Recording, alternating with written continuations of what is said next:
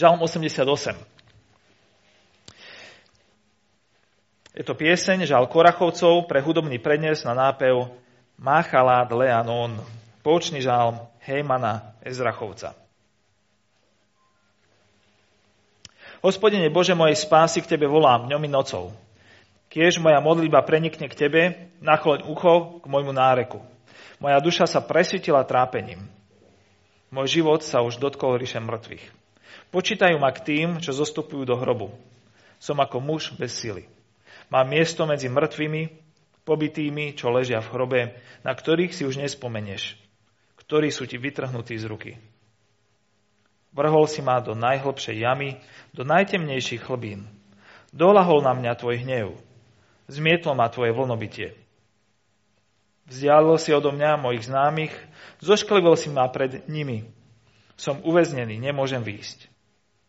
Zrak mi zármutkom slabne, Celý deň volám k Tebe, hospodine, vystieram k Tebe ruky. Či mŕtvým budeš robiť divy? Vstanú a zdá tiene mŕtvych, aby ťa chválili? Dá sa v hrove hovoriť o Tvojej milosti a v ríši zániku o Tvojej vernosti. Vie sa v temnote o Tvojich divoch, o Tvojej spravodlivosti v krajine zabudnutia. Ja však volám k Tebe o pomoc, hospodine, hneď z rána vznáša sa k Tebe moja modlitba. Prečo si zavrhol moju dušu, hospodine, a skrývaš svoju tvár predo mnou? Od mladá som zúbožený a hyniem. Znášam tvoje hrozy a som bezradný. Tvoj prudký hnev sa prevalil cez mňa a tvoje hrozivé zásahy ma zničili. Valia sa na mňa každodenne ako voda, obklúčujú ma zo všetkých strán. Vzdialil si odo mňa priateľa a druha. Spoločníkom sa mi stala temnota.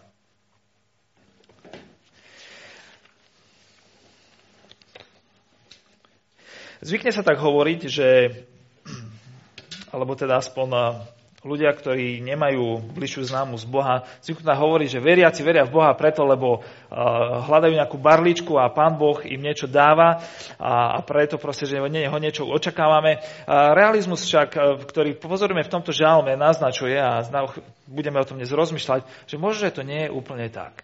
Že to nie je najpravdivejší obraz kresťanstva, že, že by sme boli veriaci preto, lebo Boh nám niečo dáva.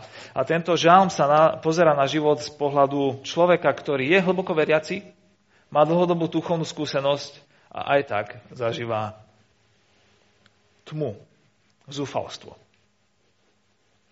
Je to pieseň, ktorú spieval Boží ľud pravidelne v Božom chráme. Bolo to časťou žaltára alebo spevníka, ktorý Židia používali. Je to žalm Korachovcov a je to poučný žalm Hejmana Ezrachovca. V celej knihe žalmov máme niekoľko rôznych typov týchto piesní. A sú medzi nimi, je medzi nimi aj kategória takých, že žalospevov, alebo proste trúchliacich piesní, alebo proste piesní, kde, kde ľudia vyjadrujú, že sa majú ťažko. Ale vo všetkých z nich nachádzame nádej. Všetky z nich, aj nôto, dajú v nejakej zlej nálade, na konci končia, končia s pozitívnou nôtou. Okrem tohto žalmu. A ešte jedného, žalmu 39. Tento a 39. žalm sú dva žalmy v celej knihe žalmov, v ktorej nie je ako keby ani štipka nádeje. Začína tým, že človek sa má zle a končí tým, že človek sa má stále úplne zle a nevidí o nič viac svetla, ako videl na začiatku. Snáď jediný náznak, ktorý aj tu vidíme, je hneď na začiatku, kde je reč o tom, že Boh je Bohom mojej spásy. Ale tam ako keby to končilo. Je to zúfale vyjadrenie, že ak existuje záchrana, tak by mala existovať u Boha. A vraj k tebe volám dňom i nocou. Najprv sa pozrieme na takú, možno taký psychologický opis toho, ako sa má človek, keď mu je zle a zažíva temnotu a zúfalstvo. A potom si povieme v druhej polovici pár takých poznámok aplikačných, že čo to môže pre náš život znamenať. Takže skôr taký pohľad. Zažíva stav, kde volá na Boha dňom i nocou. Ide o stav, kedy už nevie dobre spávať. Hej, to poznáte vy všetci, čo máte trochu viac rokov, že proste sú dny, kedy sa nám nedá spať. Nikdy som nerozumel rodičom, prečo mi vľavia, že ja neviem v noci spať. Ale už po 30 tomu rozumiem, že sú dny, kedy fakt sa nedá spať. Nielen preto, že by nám deti nedovolovali, ale preto, že životný stres a trápenie a problémy proste niekedy vám nedajú spať. A on je v tom stave. Nevie, volá k Bohu dňom i nocou. A keď moja modlitba prenikne k tebe, hej, prenikne znamená, že tento človek vníma vzdialenosť medzi sebou a Bohom a má pocit, že to, ako zažíva stav, nie je Bohu známe a, a vníma potrebu, že to musí tam nejako preniknúť, ako sa dopracovať, že proste je tam problém, je tam vzdialenosť. Nakloň ucho k môjmu náreku má pocit, že Boh nevenuje pozornosť jeho stavu. A volá na jeho, že keby si len tak naklonil, aspoň načúvaj, venuj mi štipku pozornosti. Je v stave, keď už o svojich problémoch nevládze hovoriť v slovách a zmysluplných rečiach. Viete, ako keď idete na psychoterapiu a tam sa vás pýtajú, že čo a vy začnete rozprávať a rozprávate, ste schopní ešte hovoriť. Ale potom prichádza stav bolesti, kedy strácame kapacitu o tom hovoriť. Lebo proste tá miera bolesti je tak veľká, že už nevieme hovoriť zmysluplne o tom, čo zažívame. Mení sa to na nárek. A vidieť to na deťoch. Keď pokiaľ ich niečo malo trápi, tak o tom vedia rozprávať, ale keď ich začne niečo veľmi trápiť, tak už iba plačú alebo kričia. Proste ten prejav prestane byť ako keby systematizovaný, proste, lebo tá bolesť je neznesiteľná. A tak jeho slova sa menia z modlitby na nárek. Je to zlé. Hovorí ďalej, moja duša sa presítila trápením. A keď vás pozvú s nami na obed, alebo niekam idete a sa presítite, tak to znamená, že už nevládzete jesť. A domáca pani vám povie, ale jedz a daj si ešte tento koláč a neviem čo. A vy poviete, fakt už neviem. Proste už nemám kapacitu to vstrebávať. A on vraví, ja nemám už žiadnu kapacitu vstrebávať toto trápenie. Proste už už je toho viac než dosť. Ja už, moja duša, moje vnútro nemá schopnosť znášať viac. Ja neviem spracovať viac. Môj život sa už dotkol ríša mŕtvych. To trápenie je tak veľké, že mám pocit, že už proste ja, ja, ja, som, ja som v kontakte so smrťou. Proste ja už som mŕtvý človek.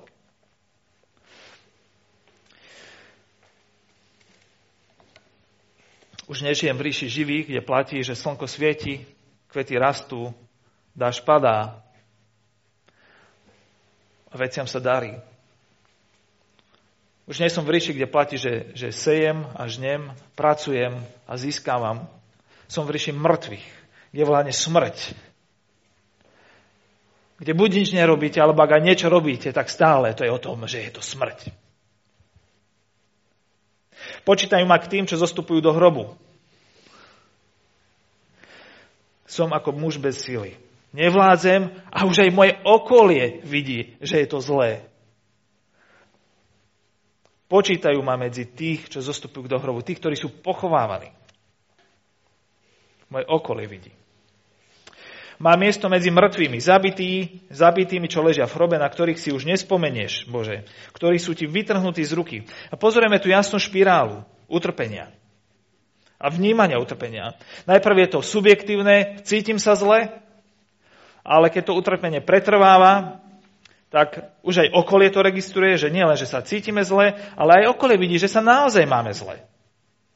A nakoniec si hovoríme, je to naozaj tak.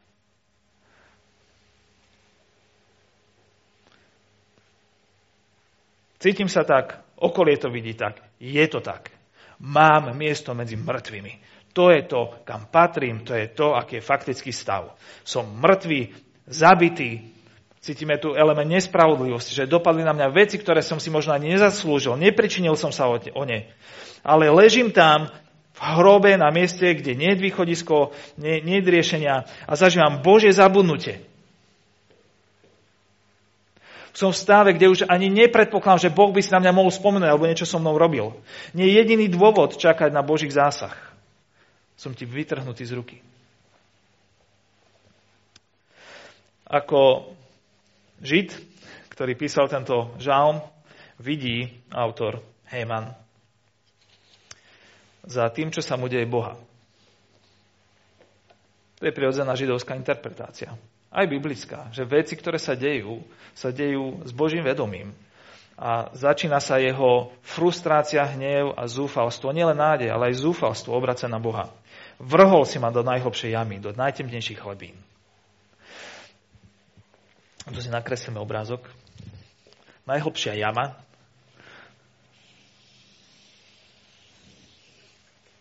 Hej, tá predstava je, že jama je veľmi hlboká. Keď padneme do jamy po členky alebo po kolena, je to OK. Ale keď padneme, ale keď padneme do jamy, ktorá je hlboká, má pocit, nemá východisko. Druhý obraz, ktorý používa, je, že naj, najtemnejších hlbín. Je to obraz mora, v ktorom vedia, že sú hlbiny, že čím hlbšie idete, proste, že nie je svetlo. Možno svetlo je tu hore, ale tu dole zažívam tmu.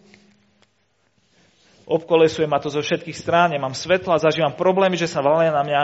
A treba povedať, že v židovstve, v biblickom jazyku, keď je reč o hlbinách a mori, tak veľmi často sa s tým spája to, že nielen, že sme zavalení, ale že, proste, že máme pocit, že môžeme byť aj predmetom akože zlých síl, lebo more bolo pre nich miestom, v ktorom žili kaďaké potvory alebo sily, ktoré mohli priniesť smrť. To je to, ako sa cíti. Jame, nie je východisko. Vzdialo si odo mňa, dolahol na mňa hnev, tvoj hnev, zmietlo ma tvoje vlnobytie. Pardon, ja som vám to nepreklikol. má, začína mať dojem, že asi aj Boh má niečo proti mne, aj keď nevie čo. Vzdial si odo mňa mojich známych. V utrpení to častokrát býva tak, že čím viac trpíme, tým viac strácame sociálny kontakt. Napriek tomu, že psychológovia nám radia, že to presne naopak by malo byť, že ak chceme, je nám ťažko, tak máme vyhľadávať spoločnosť, aj Biblia nám to radí. Ale pravda je taká, že čím je nám horšie, tak tým ťažšie niekedy nachádzame kontakt s inými ľuďmi. A má to niekoľko dôvodov. Jeden z nich je ten, že keď druhý človek nepozná utrpenie, ktoré mám ja, alebo ho nezažil, tak býva problém s tým, že nám nerozumie dostatočne. Druhý problém je, že že keď e, sme strápení, tak sa stávame menej príťažlivým pre svoje okolie. Proste s kým je vám lepšie, s veselým človekom či so smutným človekom? Väčšinou vyhľadáme spoločnosť skôr veselých ľudí, lebo keď sme so smutnými ľuďmi, tak niekedy aj nevieme, čo máme presne robiť, akým spôsobom pomôcť. Proste jeho bolesť nám je, nevieme to ako keby uchopiť. A je, je, je, je to problém a nie je to na našu chválu, ale proste tak ľudia reagujeme. Sprotivil si ma pred mojimi priateľmi, známymi. Som uväznený, nemôžem výjsť. Zrak mi zármutkom slabne. Celý deň volám k Tebe, hospodin. Vystieram k Tebe ruky.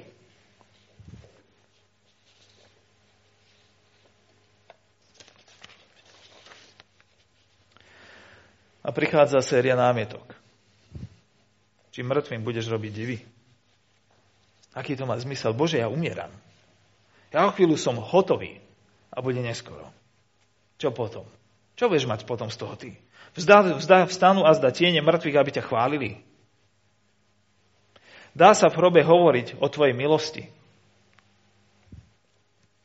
Aký to má zmysel? Predpokladá, že nie. Dá sa v ríši zárniku hovoriť o tvojej vernosti. Vie sa v temnote o tvojich divoch, o tvojej spravodlivosti, v krajine zabunutia. Predpokladá, že nie správne ráta, že Boh stojí o vzťah s nami, ale zároveň pozoruje, že prichádza v jeho, nastáva v jeho živote stav, kedy nie je schopný akéhokoľvek kontaktu s Bohom. Proste ani Boh s ním, že však to je zabité, ja budem mŕtvý, som v keli. Však volám k Tebe o pomoc, hospodine. Hneď z rána sa k Tebe znáša moja modlitba. Prečo si zavrhol moju dušu? Hospodin, a skrývaš svoju tvár predo mnou. Je jedna vec objektívne utrpenie alebo objektívne problémy a druhá vec je naše subjektívne prežívanie týchto problémov. Častokrát sa môže stať to, že niekto je vo veľkom trápení, ale vie to vnútorne znášať že má ako keby tie nástroje, aby spracovával ťažké okolnosti života. Niekedy sa stáva, že možno, že trápenie objektívne nie je až také veľké, ale nemáme dostatočnú vnútornú kapacitu proste, alebo kondíciu to spracovávať a, a máme pocit, že tu utrpenie je obrovské. Ale tento stav, v ktorom tu je on, je, že je tu objektívna realita zla, ale už ani nemá žiadnu kapacitu to nejakým spôsobom spracovávať. Zavrhol si moju dušu.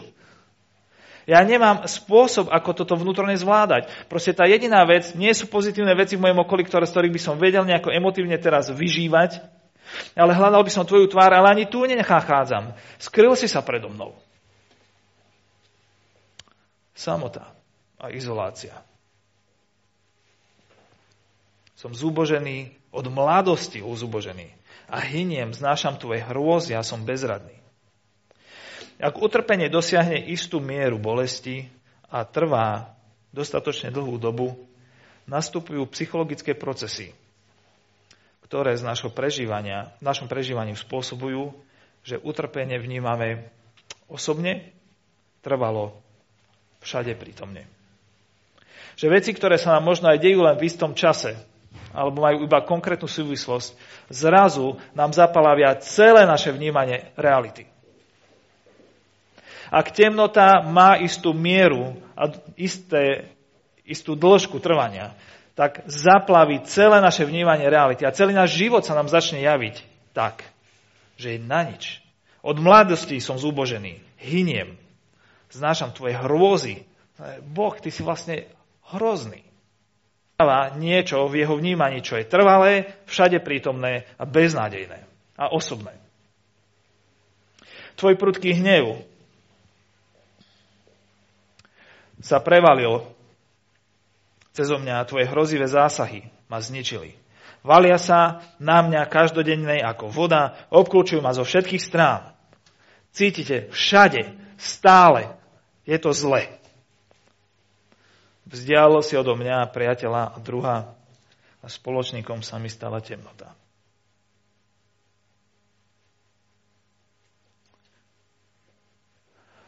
Hovorí, že v utrpení je možné prísť tak ďaleko, že človek má pocit, že nemá nikoho. Ani človeka, ani Boha, ktorý by mu mohol rozumieť. Zažíva pocit smrti. A jediný spoločník, ktorého v tejto situácii žalmista nachádza, je temnota.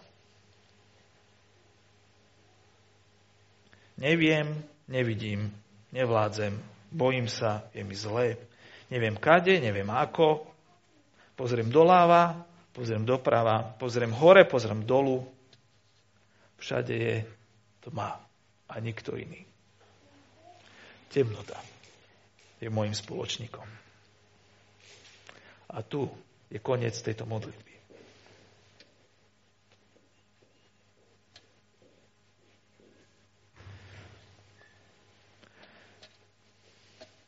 Je to však koniec príbehu.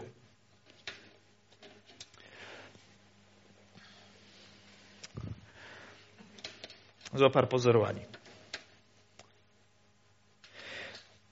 Temnota môže trvať dlho a môže byť prítomná, dlhodobo prítomná aj v živote človeka, ktorý ako keby robí to, čo má, ale aj tak ho zasiahne. Môže byť prítomná v živote slušného, verného kresťana, občana.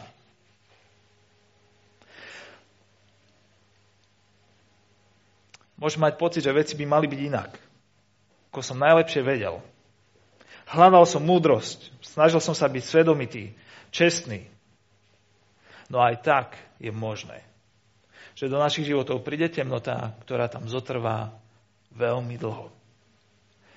Toto je pieseň, ktorú spieval Boží ľud. Pravidelne. Lebo pravidelne je toto skúsenosťou aj dobrých ľudí. Aj spravodlivých ľudí, aj zbožných ľudí. A samozrejme aj hriešných ľudí.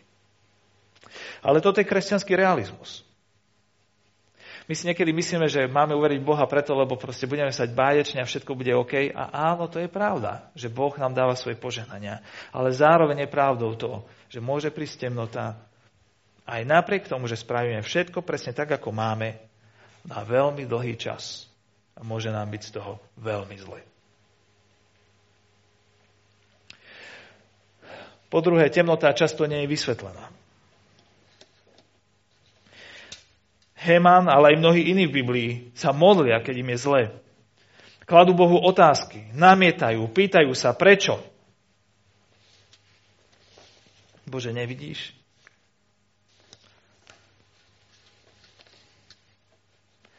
Bežná skúsenosť je tá, že temnota častokrát nie je vysvetlená. Častokrát odpoveď neprichádza. a naša trpezlivosť a schopnosť znášať je šponovaná. Jednoducho je to tak. Vďaka Bohu za to, keď odpoveď prichádza, ale nie vždy prichádza. Po tretie, temnota je miestom Božej milosti. Napriek tomu, že sa to tu vôbec nezdá v tomto žalme, prejavom istej milosti to je, že kresťanstvo je realistické ohľadne života. Ani Ježiš nemal ustlané na kvetinách. Tento Heman a Boží ľud s ním sa modlí, stiažuje, namieta. Ale Derek Kidner hovorí, samotná prítomnosť takýchto modlitev v písme je svedectvom o Božom porozumení. Boh vie, ako sa ľudia modlia, keď sú zúfali. Konec citátu. Vie, že majú ťažké otázky. Vie, že sa môžu cítiť zle. Vie, že môžu namietať, alebo dokonca chvíľami mať až rúhavé myšlienky. Bojujú. A práve tým, že Boh toto dáva do modlite Božieho ľudu, hovorí, ja vám rozumiem. Ja som Bohom milosti, ku ktorému môžete prísť, aj keď sa máte takto, aj keď hovoríte veci, ktoré by možno, že iní povedali, že by sa hovoriť nemali. Zažil som v živote taký stav, kedy som mal pocit, že Boh dlhodobo neodpovedá na moje potreby a na moje volanie. Mesiace až roky.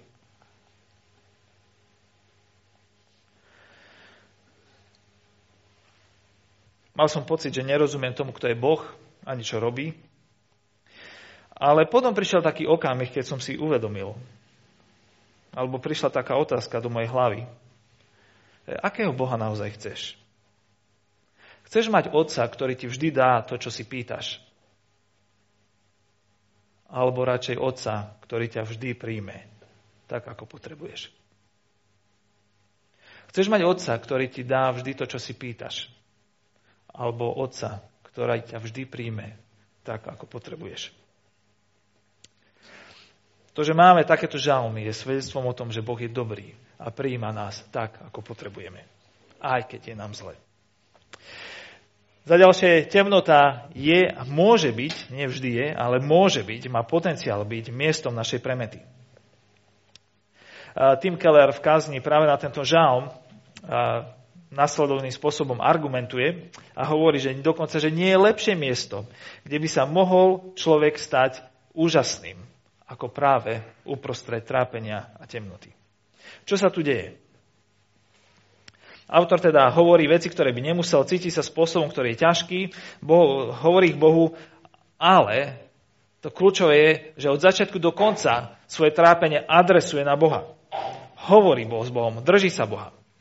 V prípade Joba pozorujeme niečo veľmi podobné a toto je argument, ktorý Tim Keller prednáša v tej kázni. Satan prichádza pred Boha, aby svieti mi do očí, aby namietal, že Boh má Jobovú vernosť preto, lebo Boh ho žehná. Je bohatý, požehnaný, má rodinu, deti, majetky, spoločenský status, uznanie. A Satan hovorí, Bože, on ťa ctí len preto, lebo ty ho žehnáš. Pozrieme sa na to, čo spraví, keď ho prestane žehnať. A Boh povie, dobre, správame tento experiment. Job príde o rodinu, majetok, zdravie, priateľov. O všetko, čo človek môže stratiť. Je to bolestivé, Job je nahnevaný, frustrovaný, zranený, opustený, ustrachaný, zranený, proste všetko, čo sa môže stať. Háda sa s Bohom, pýta sa Boha. Ale paradoxne uprostred tejto skúsenosti rastie do reality číreho vzťahu s Bohom. Na konci Boh síce konfrontuje Joba, so svojou múdrosťou a veľkosťou a Boh a Job sa kaja.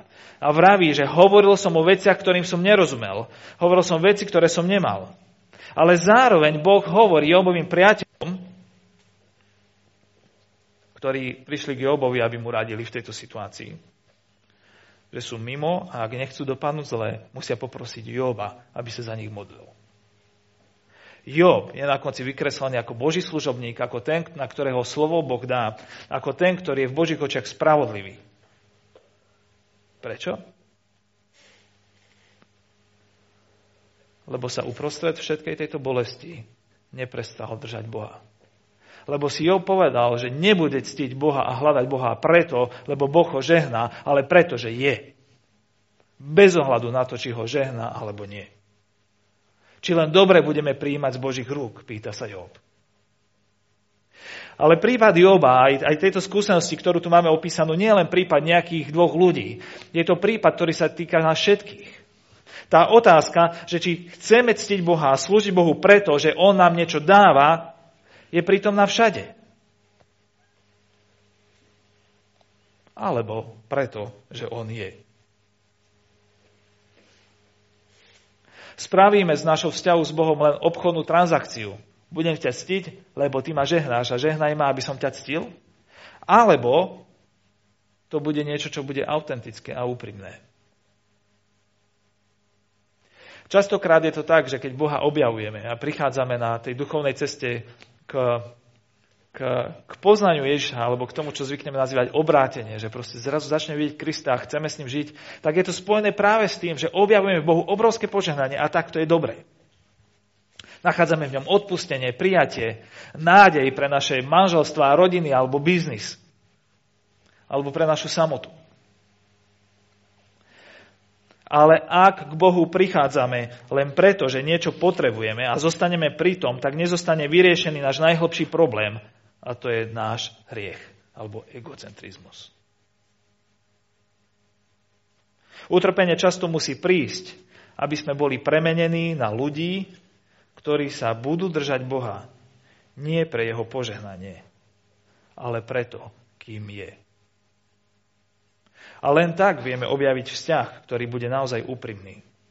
Len tak môžeme rásť, teda nájsť charakter, ktorý nebude korumpovaný našim vlastným ja, ale bude nasiaknutý Božou svetosťou a väčšnou krásou. A je veľmi pravdepodobné, že niečo podobné sa dialo aj Hémanovi. Héman patril do skupiny Korachovcov, boli to hudobníci, ktorí služievali v chráme. V druhom liste Korinským, kronickým, či, pardon, v, prvom, v prvej knihe Kronickým, v 6. kapitole je zmienený ako člen tej kapely. Bol to taký grém vtedajšej doby, ktorý proste tvoril piesne a spievali v Božom ľude. Ale to, čo pozorujeme, je, že napísal takýto žalm. Ale Korachovci nevytvorili len takúto jednu pieseň. Máme v žalmoch mnoho iných ich piesní a sú tam medzi žalmami 42 a 49 ich nachádzame, ktoré sú nabité podstatne pozitívnejším nábojom.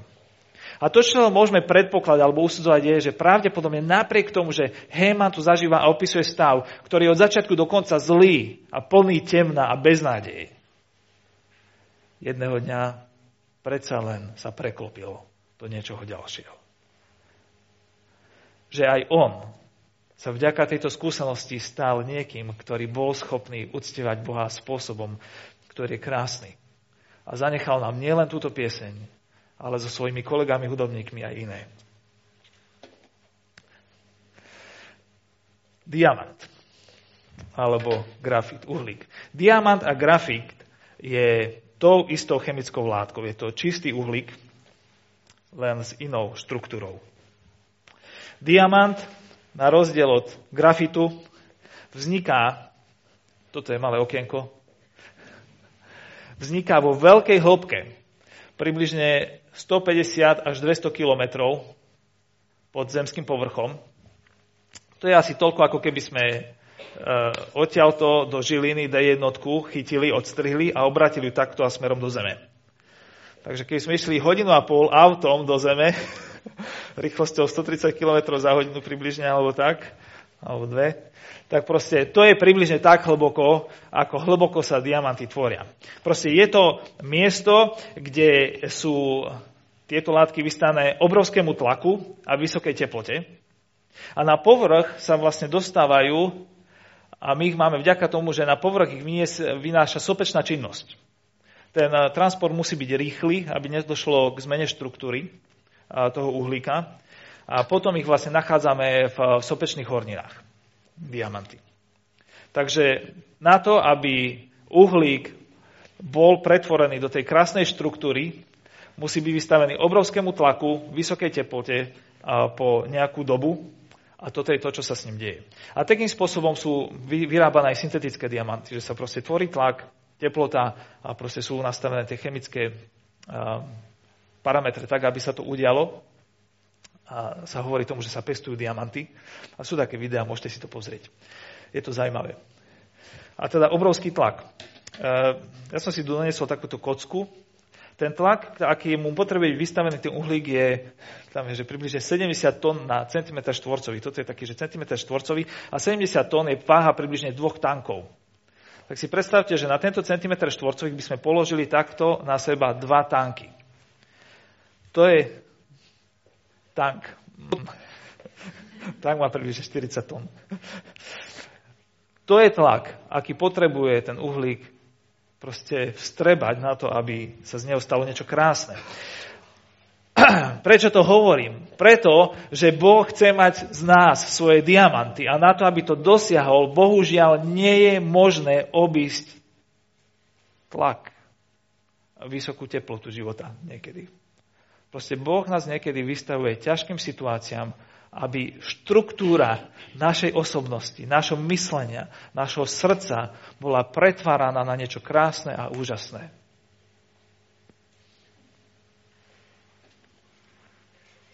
A posledné, temnota nie je konečná.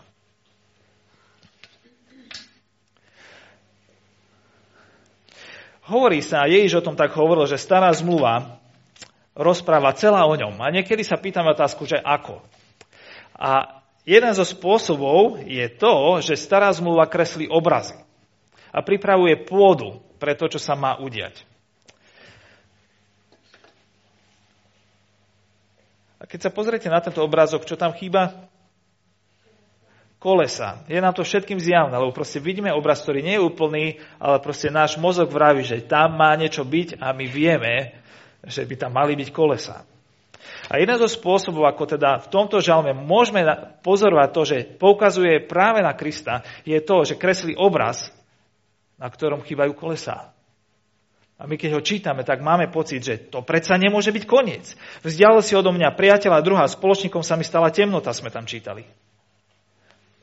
A máme pocit, že to nemôže byť koniec. Tam niečo chýba. A je to pravda. Boh to tak spravil. Musí existovať riešenie. Musí byť nejaká cesta vpred. Temnota nemôže byť jednoducho konečná. A naozaj Boh dáva o niekoľko rokov neskôr v podstate podobný zážitok niekomu inému, samotnému Kristovi. A hovorí, v Markovi 15 čítame 33-34, o 12. hodine na práve poludne nastala tma po celej zemi. Až do 3. hodiny. A o 3. hodine keď Ježiš už nevlátal, bol zbytý a pribitý na kríži, Ježiš zvolal mocným hlasom, Bože môj, Bože môj, prečo si ma opustil?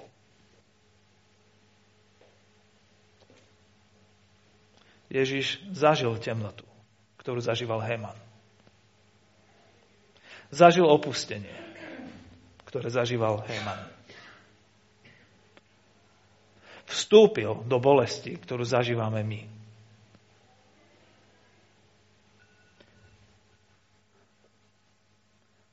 Vstúpil do temnoty, ktorá je dokonca väčšiná a nekonečná. Žalmista sa pýtal, či mŕtvým môžeš robiť divy? Ironická otázka. Mal pocit, že to nie je možné. No na Kristovi Boh ukázal, že áno, je správna odpoveď. On vstal a privede životu každého kto na neho volá. Joba, Hemana a teba.